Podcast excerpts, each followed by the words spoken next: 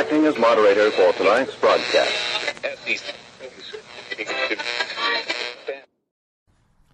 I'm your moderator, Chris Paul. Let's be reasonable. All my exes live in Texas.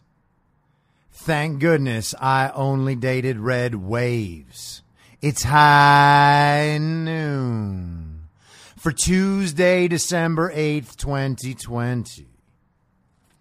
Please follow the podcast on Parler at I'm your moderator or join the Telegram information stream t.me slash I'm your moderator. If you want to contribute to the show, I'm your moderator.substack.com. And I finally have some t-shirts. You can see them right now if you're following me on Instagram or Telegram. I have put pictures up on both. It is a nice white t-shirt of a very fine cotton feel. At least I assume it's cotton. That's why I said cotton feel. Just comparing it favorably to cotton. I don't know what the fuck the fabric is. It's probably cotton, man. Maybe there's some maybe there's some like uh some other stuff in there too. I don't know. Polyester? Maybe it's a nice blend. Got a little bit of got a little springy stretch to it maybe. But on the front, there's a nice red panel with some yellow lettering that says I survived COVID. And the C in COVID is the sickle and the hammer, hammer and sickle from the fucking communists. And on the back it says, be reasonable. Thank you to my buddy Will for helping get these made. We have a, uh, few other designs on the way soon. I have a nice one with a, a gray ribbon on the front that says, I support your cause. Doesn't matter what cause it is. It's for the Obamis out there who support every cause, even though they don't know anything about causes.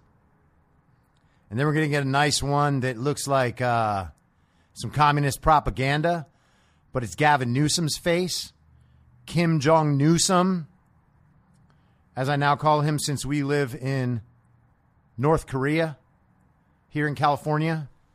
Gavin is trying to shut the state down again. It won't work.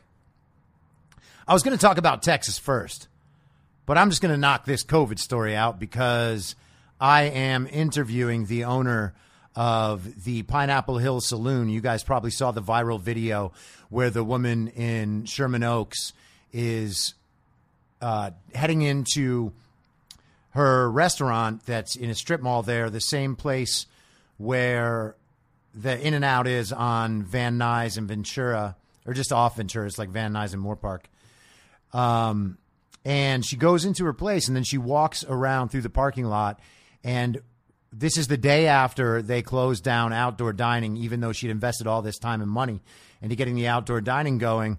She walks around and she sees a huge tent with tables set up for craft services for a TV production and has the totally natural reaction of what in the fuck is this? And the video is heartbreaking. I mean, you can see she's pretty broken up about it. I'm not going to tell that story anymore. We'll let her tell it herself on the podcast. But yesterday, Admiral Brett Giroir, who's part of the coronavirus task force and has been since the beginning, he's actually the guy that handled a lot of the logistical stuff uh, in terms of coordinating PPE and ventilators and everything else around the country. And he said absolutely in no uncertain terms that there is no evidence at all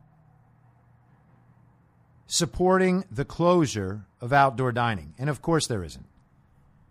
It's ridiculous. Here is good old Brett's direct quote. Or actually, this is from a uh, piece in the Epoch Times or Epic Times. I think it's Epoch, but they say Epic. but not like epic, bro. Giroir, the Assistant Secretary for Health and Human Services, said on Fox News, America's Newsroom, that he hasn't seen, quote, any data that says you need to shut down outdoor dining or outdoor bars. I think would be we could be causing a lot more harm by overly restrictive recommendations that are not supported by the science. What I am saying is the evidence clearly does not support limitations on things like outdoor dining, particularly that are spaced outdoor bars. The evidence just isn't there. You know, the evidence just isn't there, Giroir continued. And remember, shutting down completely, particularly if you don't have evidence, can be counterproductive. When you do more, it frustrates the population because it's not evidence based, particularly when politicians violate their own rules. We have to be reasonable. We have to be fair. We have to be science based. Thank you for the shout out, Brett Giroir. We do have to be reasonable. And there is nothing reasonable about locking down outdoor dining. Sounds great, right? Well, here's the next sentence in the article. Meanwhile, Dr. Anthony Fauci, also a member of the White House Pandemic Task Force, said Monday that he has spoken with California health officials and that he agreed with their lockdown measures. I said, you know, you really don't have any choice. This is Fauci on CNN. When you have that challenge to the healthcare system, you've got to do something about that. When you reach a certain critical point of the flexibility of hospital beds and you see more cases of COVID coming in, you could have a real challenge and maybe even a crisis with regard to beds and personnel to take care of the people in those beds. And that's the reason why California has certain sections looking at the possibility of a lockdown. No, no, no. Fauci is lying, just like Fauci always lies. That is utter bullshit. There is no science behind what Fauci is saying. Giroir is right on the science period. There is no other science. There's no data anywhere in the world that says outdoor dining is dangerous. There's not really any data in the world that says indoor dining is dangerous. The only reason anyone believes that is because we had that fucking graphic from like April that said that like mapped out like it went from this table over to this table and it all went through the the heating and air conditioning system and it traveled from this table over to the other table and now everybody's dead. And we all saw that fucking graphic, and no one has thought about it since then. And that's why everyone believes that indoor dining is dangerous, except for the fact that it isn't dangerous. Show me where it's been dangerous. Where is this spread caused by restaurants? And the politicians can lie to you all they want, and they can say that I think the spread has, you know, the cases have risen because we allowed the outdoor dining. No, the cases have risen because you started calling the flu coronavirus and because your cycle threshold is way too high. So you get a whole lot of things that aren't coronavirus and that certainly aren't transmissible virus classified as a COVID case. Cases don't matter. The case number doesn't matter. It hasn't mattered since the beginning. I've said it a million fucking times. Do people listen to me? Only you guys. I'm screaming into the void. Here is a guy named Carl DeMaio. Breaking news out of San Diego County. Data for flu infections shows only 36 cases so far this year. In a typical year, we get over 17,073 on average. Once again, I'm calling for a full audit of the COVID 19 data we are seeing reported from our public health system. You do not need to be an epidemiologist to figure that out. This is one of those things, man, where everybody's like, Are you an expert? I'm going to trust the experts. You're not an expert. Okay, yeah, you're right. I'm not a quote unquote expert. This doesn't require expert brain shit if we usually get 17,000 cases of flu a year by this time, and instead we have 36, well, God damn it, something's going wrong. But we have all these COVID cases. Florida is now making their clinics publish the cycle threshold so that they can actually see whether or not completely irrelevant tests are coming up and setting public policy like they are in California and these other states. What's happening is ridiculous. There is no science involved in this. And of course, Anthony Fauci didn't cite any science when he made his statement either. He's simply saying that something could happen. You know, you really don't have any choice. Yes, you fucking do. Here's a choice. We didn't have to impose any restrictions at all this whole time. Everything we've done for nine months has been for nothing. We have destroyed people's lives again and again and again, some of them permanently. We have taken kids out of school, some of them never to return to school. We are destroying a generation. Parents are raising their children to be annoying little pussies who are going to be wearing their masks and believing that everyone around them is a vector of disease for the rest of their lives. What kind of social life are these children going to have? And then you have their parents enforcing the idea that everyone else is bad and stupid and evil for not wearing their masks, even though that is good and smart and responsible because we don't need society becoming a bunch of communist masky pussies. And that's what we have. Hollywood is probably 75% masky. And then 20% the silent generation. and then 5% like us. But we will still win. Just like we will win the election, which brings me to Texas. How do you like that segue? Bam! Nailed it. Fuck yourself, commies. That segue is coming straight at you like a rocket to the heart of your commie core. To Fort Obama. That's what Liz Warren is going to rename all these these military bases she doesn't like. She's going to rename them after her friends. Fort Obama. Maybe Fort is too triggering. The Obama military safe space. Maybe that would work. Although military sounds a little threatening too. The Communist Obama hashtag resistance center for violent armament. Nope, violence fucked. Because words can be violent, and the word violent is violent. And that will trigger everyone, so we can't name it that. But I digress. So, Texas Attorney General Ken Paxton has two huge balls and also one big red, white, and blue heart. You thought I was going to say dick, but I didn't. I said heart. He went ahead and sued other states, which is just about the most gangster ass thing you can do. So good for you, Ken. He sued Georgia, Michigan, Pennsylvania, and Wisconsin. And why did he do that? So that the Supreme Court would invalidate the certifications of their fraudulent elections and leave it up to the state legislators, as the Constitution says, to decide their electors. That's wonderful. And it's exactly what should happen.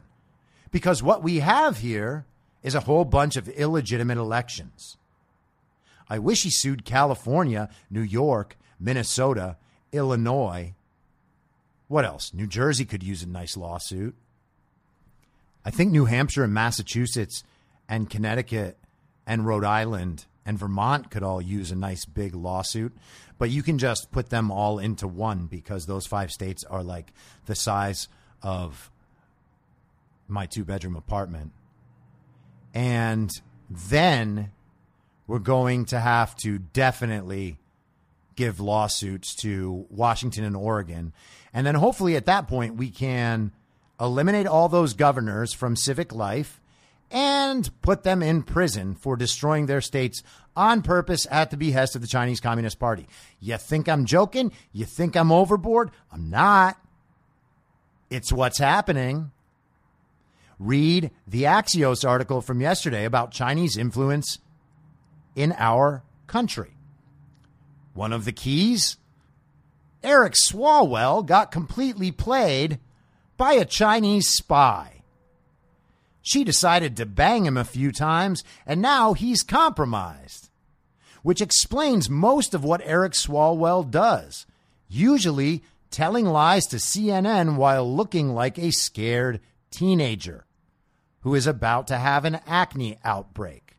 He can barely talk. Who elected him? So here's a little passage from Ken Paxton's beautiful lawsuit. The most beautiful lawsuit anyone's ever seen. No one's ever seen anything like it. Trumpian language is appropriate in situations like this. Oh, and the other amazing thing is that Trump is now encouraging the attorney generals from the other red states to join the lawsuit and they definitely should.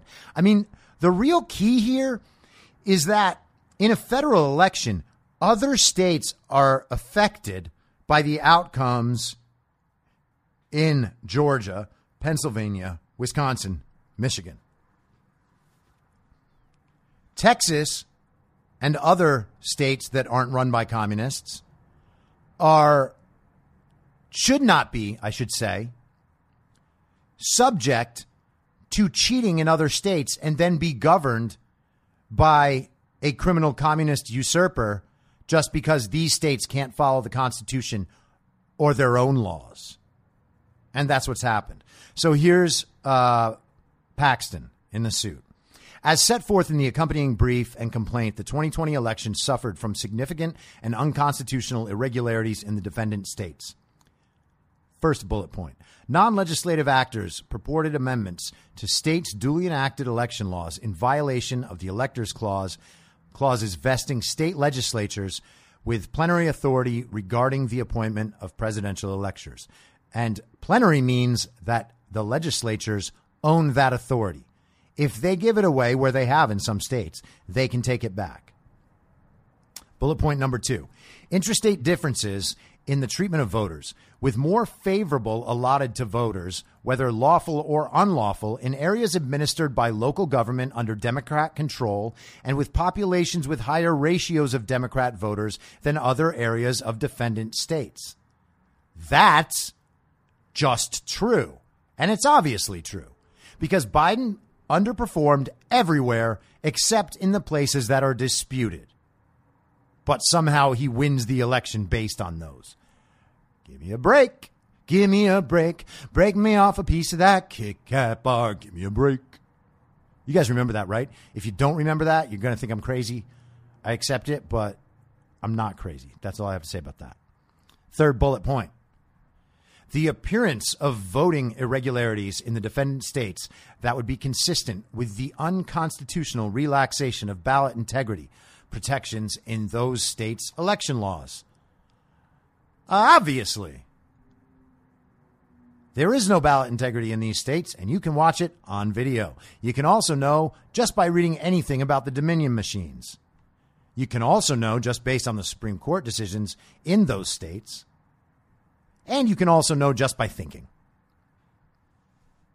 all these flaws, even the violations of state election law, violate one or more of the federal requirements for elections, i.e., equal protection, due process, and the Electors Clause, and thus arise under federal law. See Bush Gore, some legal stuff. Parentheses, significant departure from the legislative scheme for appointing presidential electors presents a federal constitutional question. Correct. These rules in Pennsylvania and elsewhere were not emanating from the legislature. Governors made the rules. Stacey Abrams signed off on a consent decree with Brad Raffensperger in Georgia. Gavin Newsom just dropped ballots from a fucking helicopter That's not how it's supposed to work. Nailed it. It presents a federal constitutional question. And that was from 20 years ago. Does that case law still matter? Sure does. Plaintiff state respectfully submits that the foregoing types of electoral irregularities exceed the hanging Chad saga of the 2000 election in their degree of departure from both state and federal law. Moreover, these flaws cumulatively preclude knowing who legitimately won the 2020 election and threaten to cloud all future elections. Taken together, these flaws affect an outcome determinative number of popular votes in a group of states that cast outcome determinative numbers of electoral votes. This court should grant leave to file the complaint and ultimately enjoin the use of unlawful election results without review and ratification by the defendant states' legislatures and remand to the defendant states' respective legislatures to appoint presidential electors in a manner consistent with the Electors Clause and pursuant to 3 U.S. Code Section 2. And that's like the introduction to the case. If you want to read the rest of it, you can find it. It's not hard to find. I have it on the information stream on the good old Telegram. But so what that last paragraph is saying is really important. What it's saying is that these votes under dispute are what determined the outcome in all of these states. And the fact that it happened is what determined the outcome in the country. So, for instance, if President Trump had 390 electoral votes right now, like he would without Pennsylvania, and then Pennsylvania would have given him the 410 that he probably had because there was a great, great red wave. And anyone denying that is just a fucking moron at this point. Like the idea that Joe Biden got more votes than Donald Trump is insane. You only believe that if your head is so far up your own ass that you think your hatred for Donald Trump translates across the entire nation and that your ignorance to what people have dealt with since March because of all this coronavirus nonsense is also reflected throughout the nation. Basically, commies, Obamis, and Maskies all believe that everyone else is as dumb and ignorant and uncaring as they are. And they're not right about that.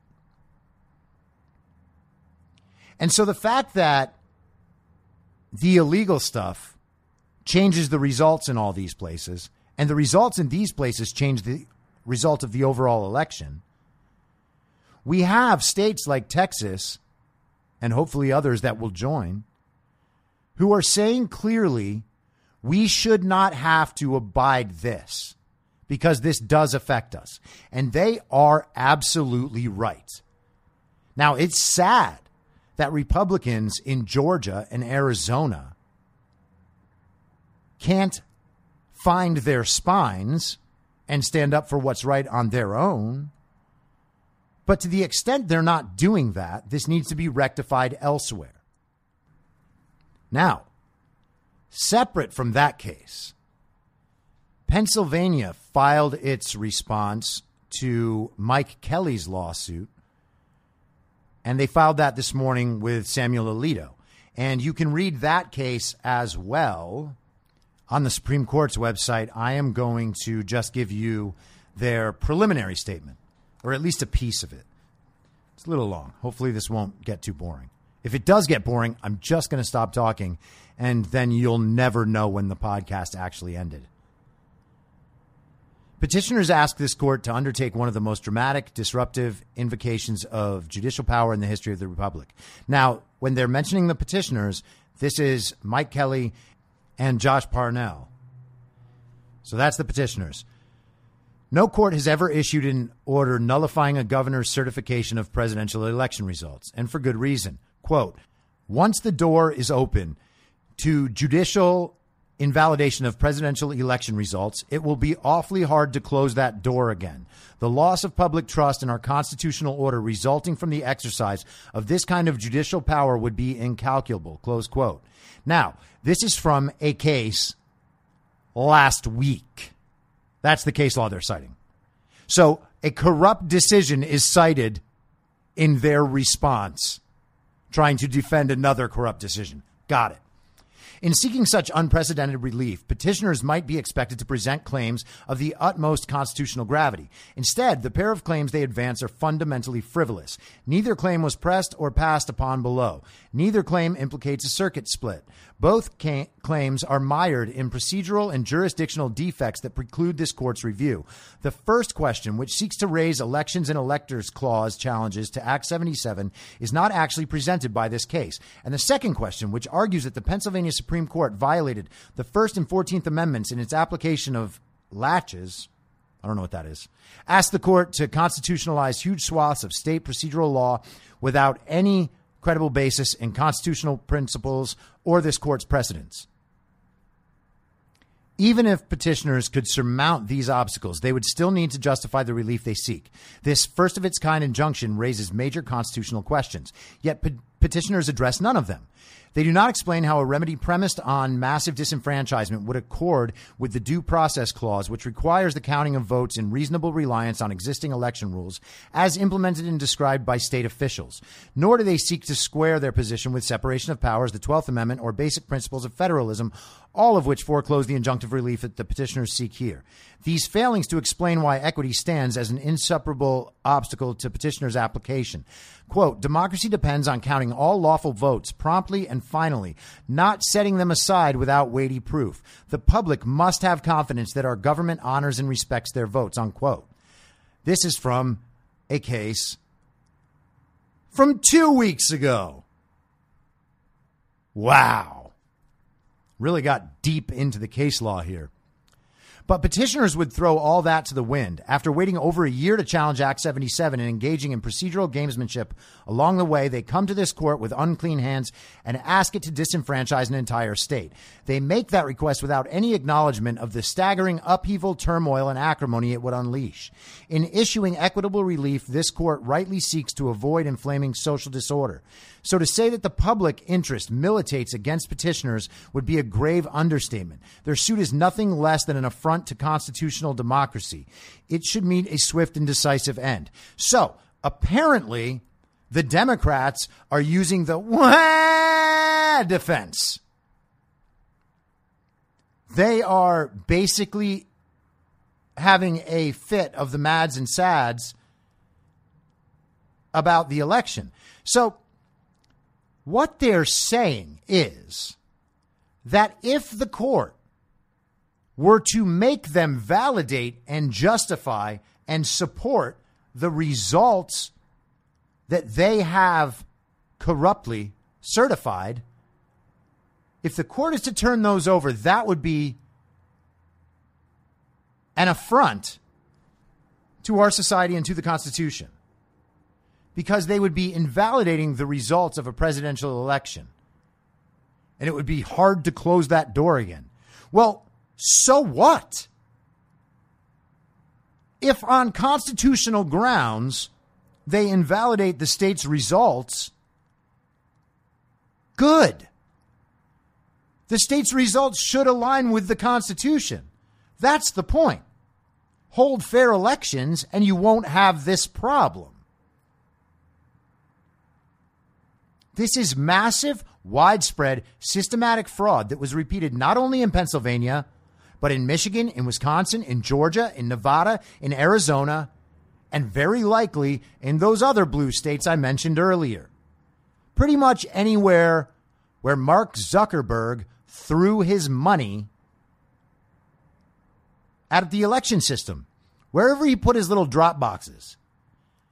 Like wherever wherever Mark Zuckerberg put a Dropbox, we should subtract 10,000 votes for every Dropbox.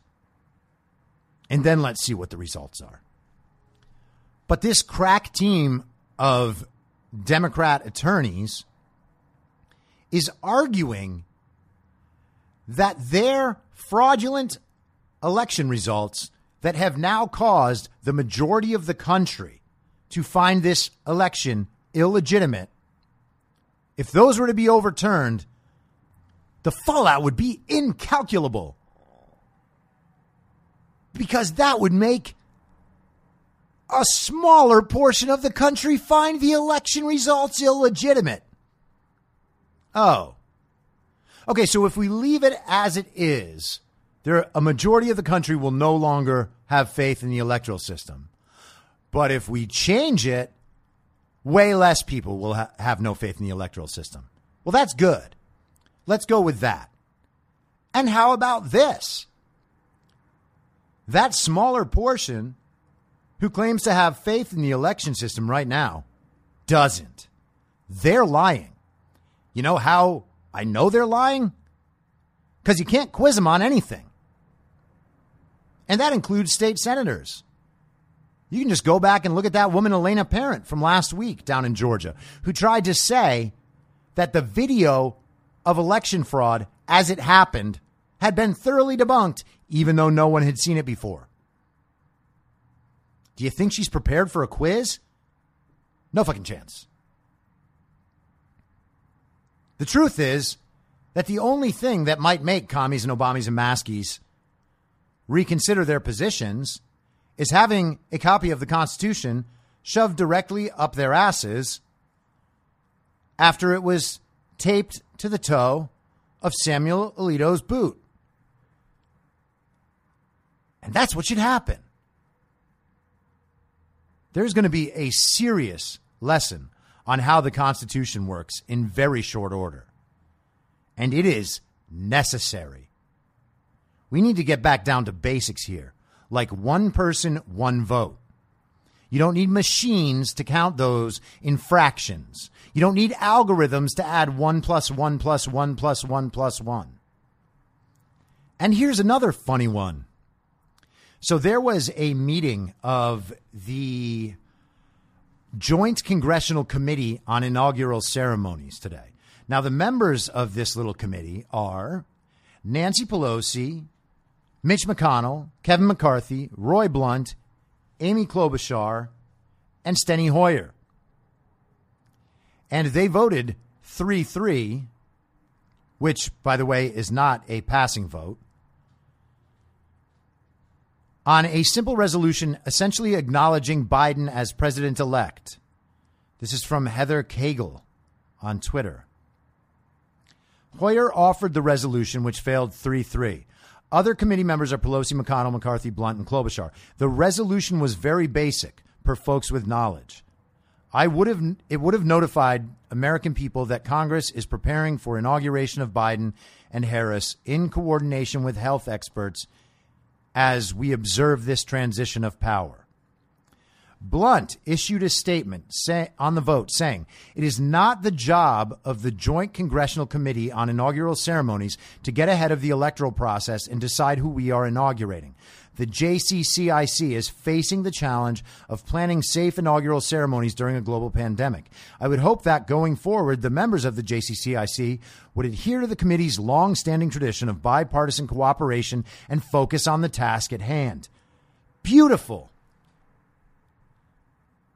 and I really, really like. You know, I thought Mitch was off the team, and I thought Ted Cruz was off the team, and now it's like they want to be back on the team, and so I'm I'm 50-50 on them. I got a wait and see approach. All can be forgiven if you stand up for the will of the American people by supporting Donald Trump. But it's good to know that people in leadership positions in the House and Senate will not acknowledge that Joe Biden is the president elect because, of course, he is not. It's kind of wonderful. You know what? I was really fucking disappointed this morning. Sorry to bitch for a second. Sorry I'm swearing so much. It is what it is. But, you know, I've I've subscribed for for months and months now, whenever he started it, but Kevin D. Williamson who I used to read constantly in the National Review before I canceled my subscription for them being a bunch of sellout cucks. Sorry. Uh, not sorry. I don't say sorry, not sorry. I just really meant I'm not sorry. God damn it. Kind of put myself in a hole there. But the first sentence he uh, of his newsletter this morning, he said President elect Joe Biden. And I was like, sorry, buddy, you're out of the club. I love you. You're a brilliant writer, but you're done. This is stupid. Like, you don't need to lie. It doesn't matter how much you hate Trump. He also hates Biden, which is why it's even stranger. The idea that these people like take this as fait accompli is nuts to me. But whatever. Joe Biden is not the president elect. I think we all know that. And the funny thing is that they try to do these things, the Democrats do. Like, this is like a Pelosi tactic all the time. She wants to pass these resolutions so that they can go out to the media and say, look, these guys recognize Joe Biden as the president elect. But that didn't happen. And so now there's just news out there saying specifically that they don't recognize that. And of course they don't because it's not true. It's amazing how many different ways they are trying to convince the public that Joe Biden won the election, even though he didn't win. Now, finally, uh, this piece in Axios, definitely give it a look. It says uh, the headline is exclusive suspected Chinese spy targeted California politicians. Shocker. And this is coming on the heels of a video being released yesterday of a professor in China at one of the Communist Party's universities. That's where he's a professor. That's not where the speech was. But he's talking about how they have uh, plants within the U.S. government and within U.S. systems of power, including on Wall Street, and that this is why they're all against Donald Trump. Wall Street is against Donald Trump, and China is against Donald Trump because basically China's systems of influence were diminished and or removed when Trump got into office. And so Wall Street and China got very upset about this because he's cutting off their corrupt money flow. And any American should be happy about that. Of course, Democrats aren't because they think it's no big deal, which is as dumb as you can get. Like, let's say I'm I'm an Amazon Prime delivery driver. And I go up to someone's front door and knock, knock, knock. And uh, a commie answers. And I say, Hey, Maskey, here's your latest shipment of masks and uh, sterilizing products. Gosh, your house smells like chemicals. Uh, you know, you got a, uh, a massive anaconda on your couch? And he'd be like, that's not a big, that's not a big deal. Everybody knows anacondas don't go on couches. And you're like, okay, maybe it's a boa constrictor. Don't be ridiculous. If there was a boa constrictor on my couch, the news would tell me. Okay, commie. See you later, Maskey. Can you sign for this? Okay, see you later. You can't touch the pen? All right. Why are you spraying me down? I'm leaving. It's like they're trying to, to punish me like some small kitten who's acting up. But the thing is, they just don't care about existential threats because they don't believe they have them. Because their decisions don't matter at all. Why? because of privilege, because of the proper definition of privilege. It doesn't matter if they make wrong decisions throughout their entire lives. There is no consequence because someone else is footing the bill or someone else is suffering the consequences of their behavior. Always. So, of course, they don't care that the Chinese have infiltrated their party and our country. And of course, they don't care that they're empowering it because they think it's coming for them last. And that is what makes them good comrades. Now, I'm going to get out of here. But if you want a t shirt, they're 20 bucks plus shipping. I'm figuring out the exact way to sell these. Hopefully, like I'll set up some internet portal. But I'm pretty lazy and I don't know if I'm going to do it. Uh, but just hit me up on social media and we'll figure out a way to get you a shirt. They're really cool. Thank you to Will for producing those. I will be back tomorrow at the same reasonable time on the same reasonable podcast network. I don't have a network. Masks and lockdowns don't work. Joe Biden will never, ever, ever, ever, ever, ever, ever, ever, ever, ever, ever be president. Goodbye. Whether you're a total newbie to podcasting or even if you've had a show before like me, you know how intimidating it can be to start your show. The tech side especially can be daunting. That's why I'm so grateful Anchor exists. If you haven't heard about Anchor, it's the easiest way to make a podcast. They knock down all the barriers to entry. Let me explain. First off, it's free. I don't know how or why, but I'm happy about it. The platform's great. There are creation tools that allow you to record and edit your podcast right from your phone or computer. Anchor will distribute your podcast for you so it can be heard on Spotify, Apple Podcast, and many more. I can't even begin to describe how much easier it was to get my show on all the major platforms this time than it was a few years ago. You can make money from your podcast with no minimum listenership. That's right. You build your show, you make money. It's everything you need to make a podcast in one place, and the company is committed to the success of its content creators. Go download the free Anchor app or go to anchor.fm to get started. Thanks for listening. Please follow the podcast on Instagram and Parler at I'm Your Moderator. Soon I'll be up on Rumble with a video aspect. In the meantime, if you'd like to support the show, I have a Substack, I'm your moderator.substack.com, where you can donate, or you can donate at anchor.fm by searching Be Reasonable with your moderator, Chris Paul. I hope to see you soon. Back out on the range.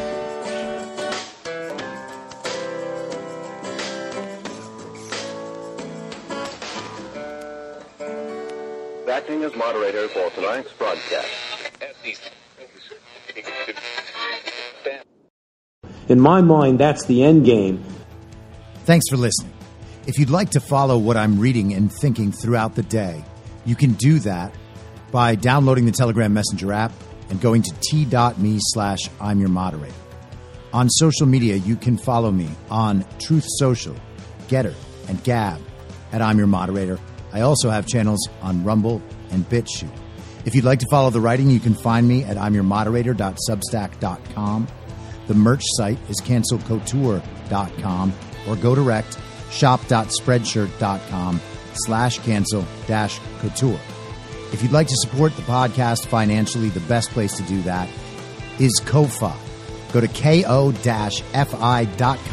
slash I'm your moderator. And all of these details will appear in the show notes with each episode. I'll see you soon down on the range.